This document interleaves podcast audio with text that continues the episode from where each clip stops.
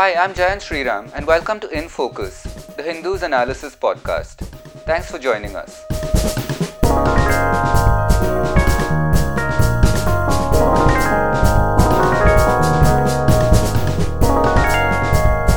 Hello and welcome to In Focus podcast. I'm G. Sampath, the Hindu Social Affairs Editor, and your host for today's episode.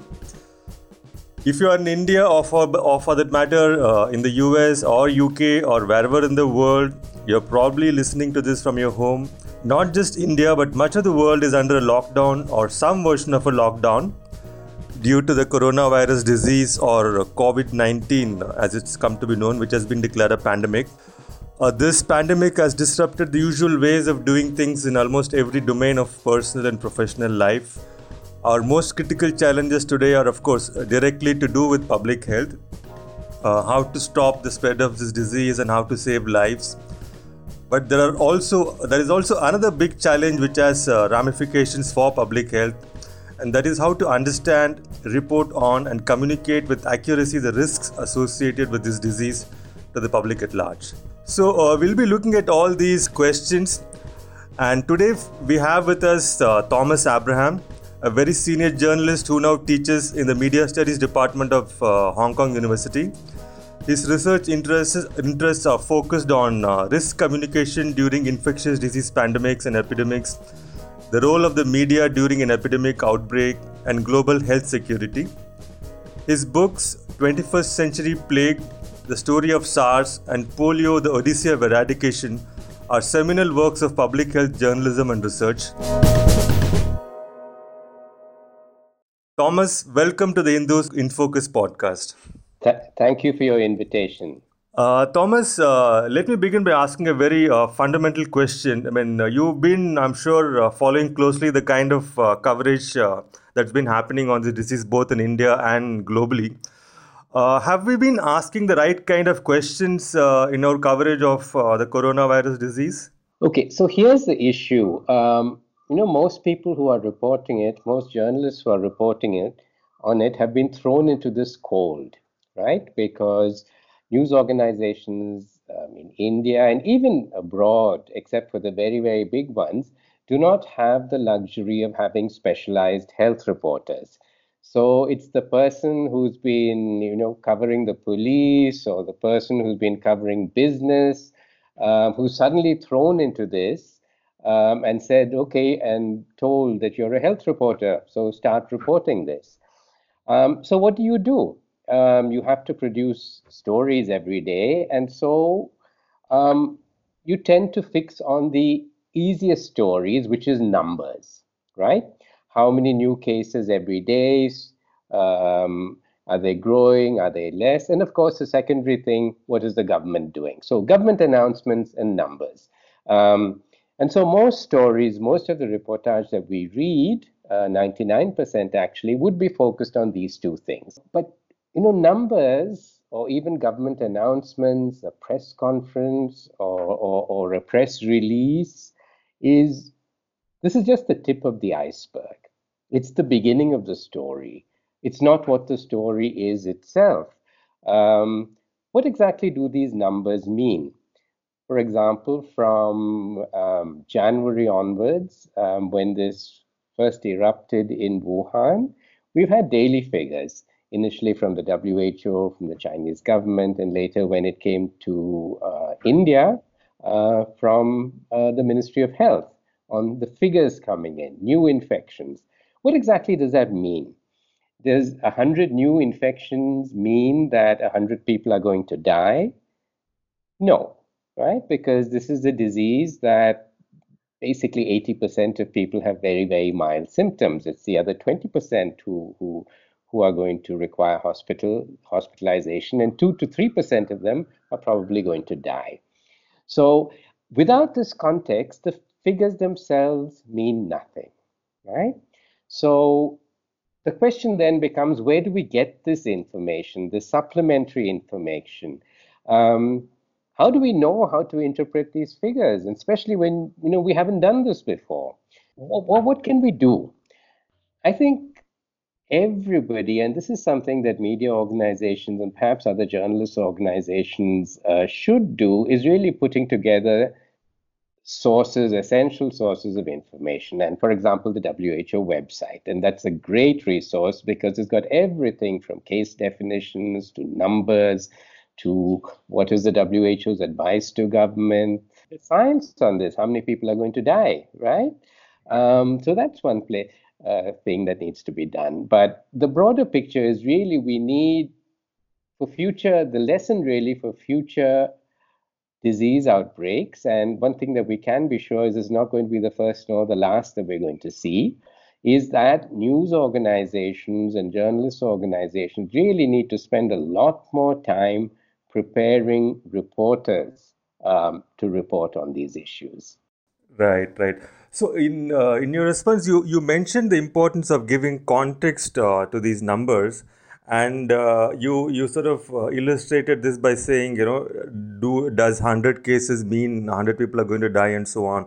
But there is another angle uh, to this whole contextualization uh, business, which which I, I think needs a little more elaboration. Probably you could help here. We keep hearing, for example uh, in, I mean, globally, there are uh, now 200,000 cases of uh, COVID 19. In India, there are 600 cases, 700 cases, and so on.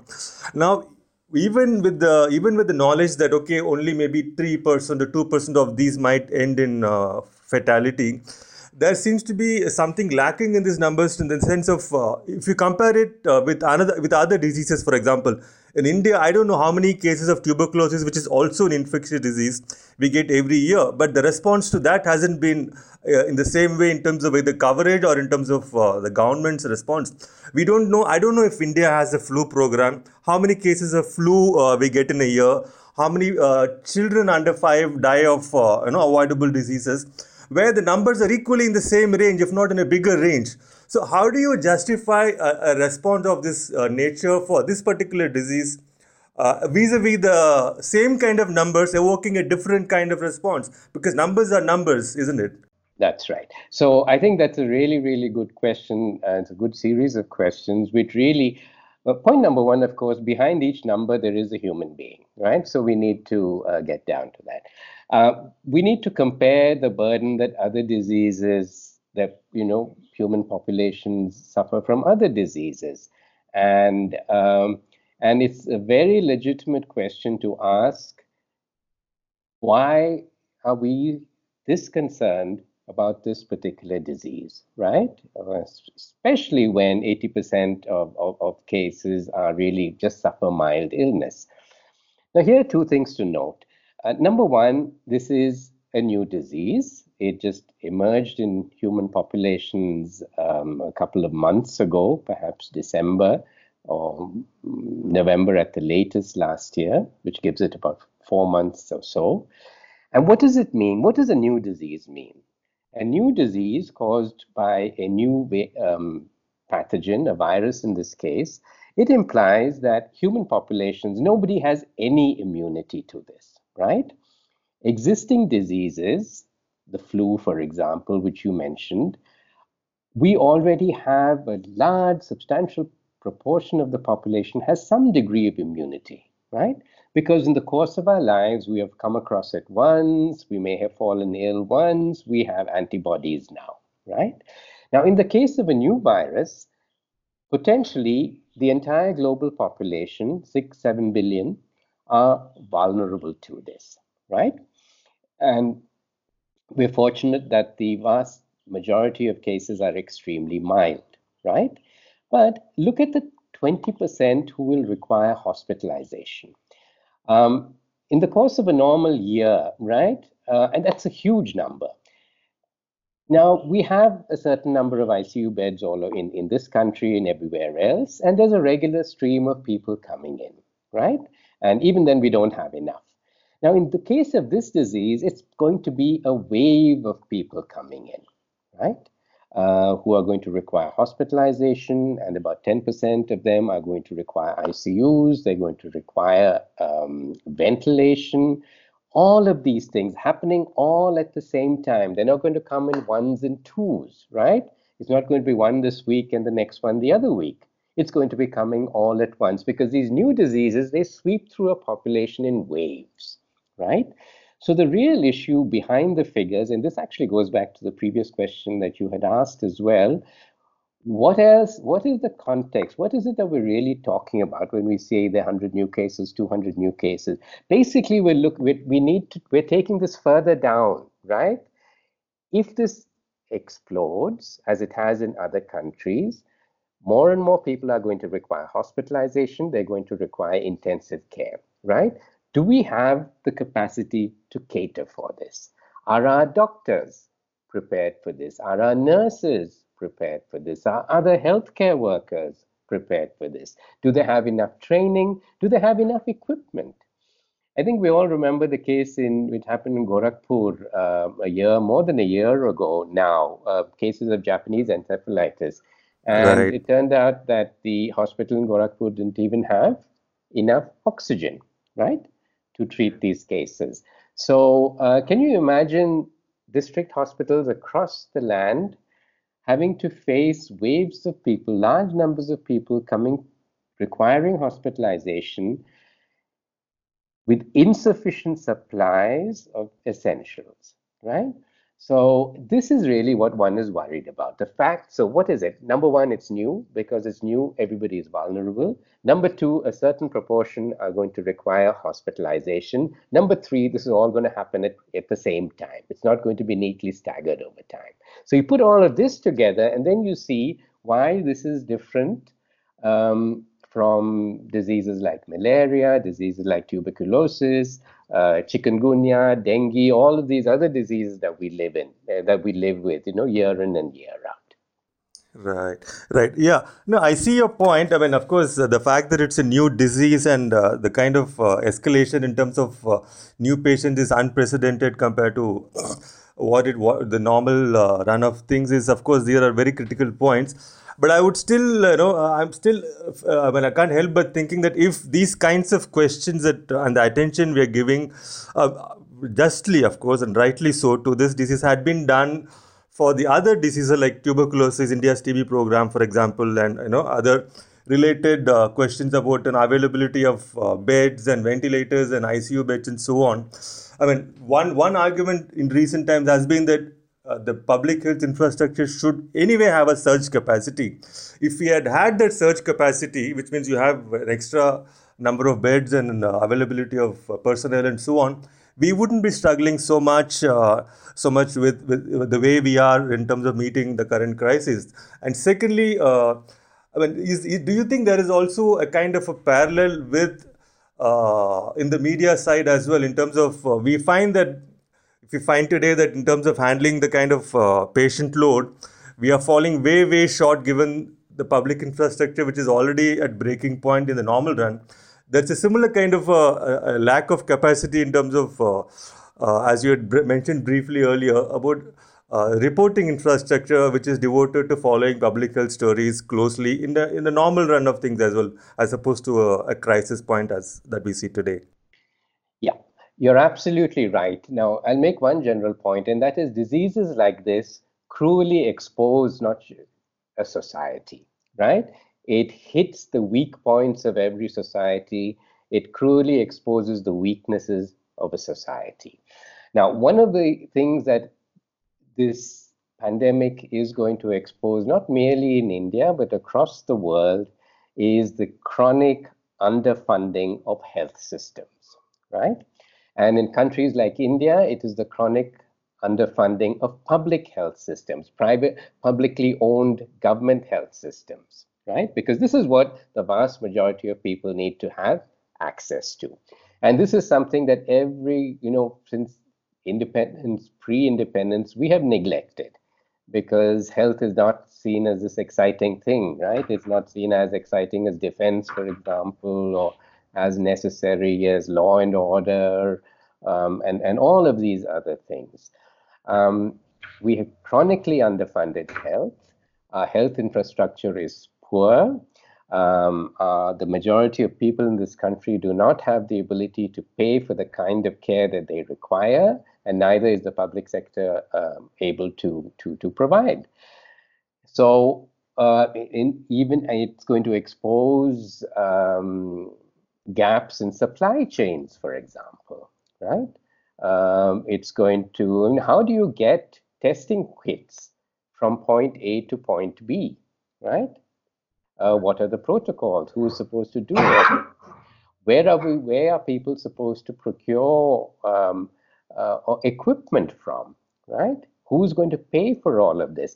So you're right. I mean, the chronic underfunding of the health system is going to be very cruelly exposed, and weaknesses in every other social system will be exposed as well. Weaknesses in our administration, weaknesses in our political system, weaknesses in the media, underfunding of the media, all of these will be exposed, right? So this this disease, it's going to be like an X-ray right, which exposes the skeleton of society. And I suspect what we're going to see is not going to be very pretty. Yeah, yeah, I think that's a very good uh, metaphor. I mean, it is sort of uh, uh, bringing out all the social pathologies, uh, so to speak, uh, you know, in the, as we have been seeing in reports of various kinds the last 10 days or so. Now, coming back to the uh, to the numbers issue, I wanted to just pick your brain on something interesting here, which is to do with the kind of estimates we've been reading, you know, the mathematical modeling which goes into the kind of projections that Uh, that uh, various epidemiologists uh, make.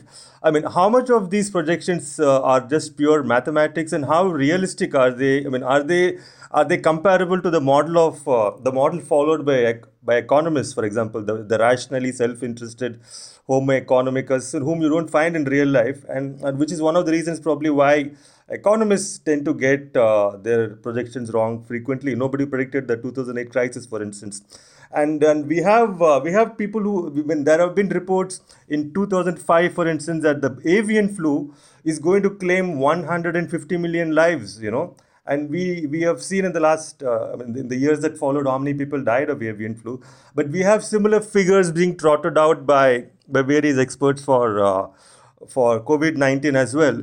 So, uh, and, and once the whole thing passes, there doesn't seem to be uh, any kind of accountability extracted from, from these experts who make these kinds of uh, really uh, exaggerated uh, projections. Or, or is it possible that these projections didn't work out because you know everybody sprang to the rescue and sort of prevented the spread and so forth? Like, how do we report accurately on these projections and with responsibility? Yeah. So um, in health, the public health model, the disease modeling is basically a model and it puts in certain assumptions, right? For example, one basic assumption is each infected person, how many new people is that one infected person going to um, infect? And that's called a basic reproduction rate. Um, there's another thing called the serial interval, right? Which is adds time to it you infect new people, but over what period of time are you going to infect new people? You plug these in, and then you will get a figure of if nothing is done at all, how many people will get infected, right? Based on that, then you put in different interventions. Suppose I were to stop all movement of people, right? Then what would happen? Suppose I were to put in a partial movement of people then what would happen? Suppose I were to do nothing and just let the disease rage, then what would happen? So these are tools for decision makers to understand the different kinds of interventions they can make and then do a cost benefit analysis. It may turn out that if you do a lockdown, right, the disease, the model may show you that within 30 days, the last, there will be no new cases, right? So that is one option. But then it's for policymakers to say, what is the cost of this option? Is it doable? Right? Uh, if it's not doable, then what is option B? Which may be something, for example, a lockdown of certain areas, but not other areas. And then the model may tell you, in this case, you've got three months. The last case will probably appear three months from now. So what a model does is it plugs in two or three basic assumptions and tells you how the disease will go if nothing is done. Now, this model is meant to be used by policymakers to look at the costs and benefits of different interventions. So that's really how they should be interpreted. So most models tell you if nothing happens, this is what's going to do, right? If you do X, then this is going to happen. If you do Y, this is likely to happen. And once more, I mean, and then of course there's a big health warning on all models, and that is basically they're just models, right? It's not real life. You are trying to model or approximate real life. And why do you do this? It's a planning tool. It's a tool for decision makers to come to different, um, you know, to decide what do we do with this now? What is the best way to handle this given our own circumstances? Okay, so now uh, I mean you mentioned you know like these uh, different assumptions which go into a model. If if there is a partial lockdown, or if something is done, or if nothing is done, you know, uh, and so on and so forth. But I, am not sure that uh, all the assumptions that go into uh, the making of a particular model really uh, gets communicated when when when people report that you know so and so expert expert or so and so organization has said uh, 100 million can die or 150 million can die and so on. But i'm sure there are i think 12 13 assumptions which could uh, tip the estimate one way or the other. Isn't that?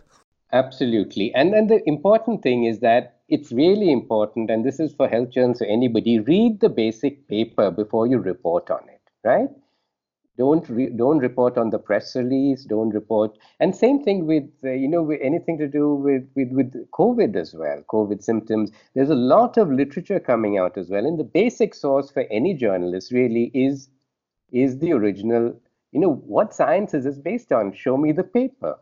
And then maybe you can go and talk to other people right? Um, is this assumption valid right?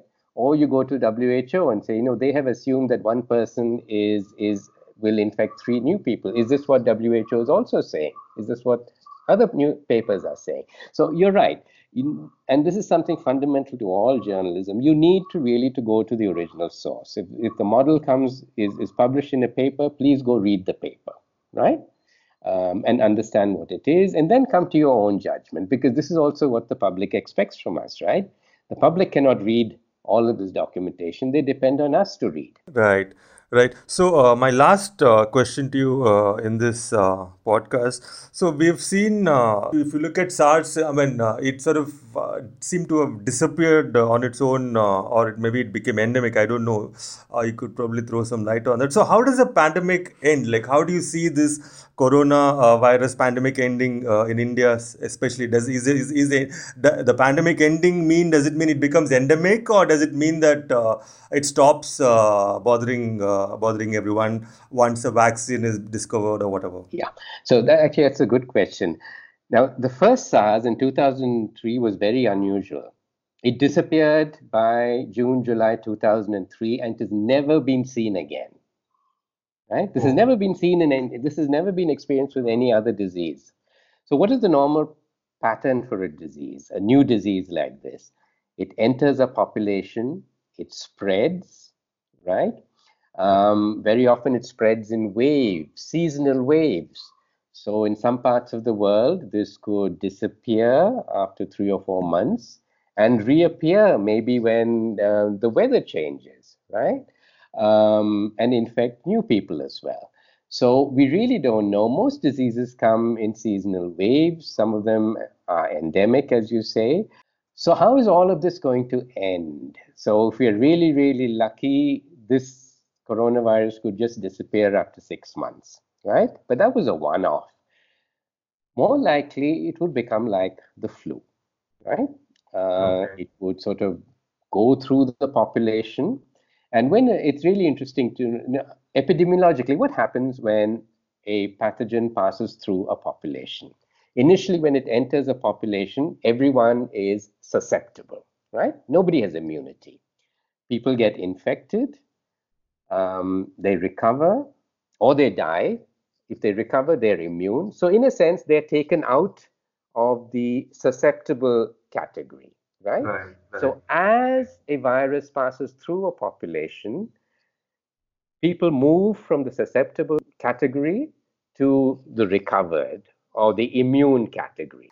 And if you look at it, I mean, under perfect conditions, a virus would keep traveling, traveling, traveling, traveling until it found no more susceptible people either because right. they were all immune and recovered or because they'd all died, right?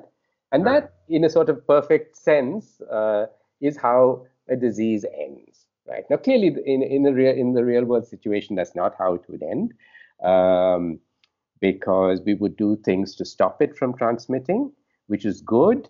Uh, fewer people get infected, but at the same time, you get more people who remain susceptible, right? Because you built walls around these people, so they're still susceptible, but they're protected.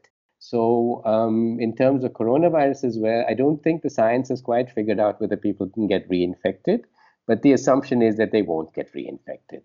To figure that out, you need more studies. You need what are known as sero studies, where you actually need to test the blood of people who, whom you know have got have had coronavirus and see what level of antibodies they have and so on and so forth. Right. Uh, that was uh, really uh, a fascinating uh, uh, conversation, at least for me.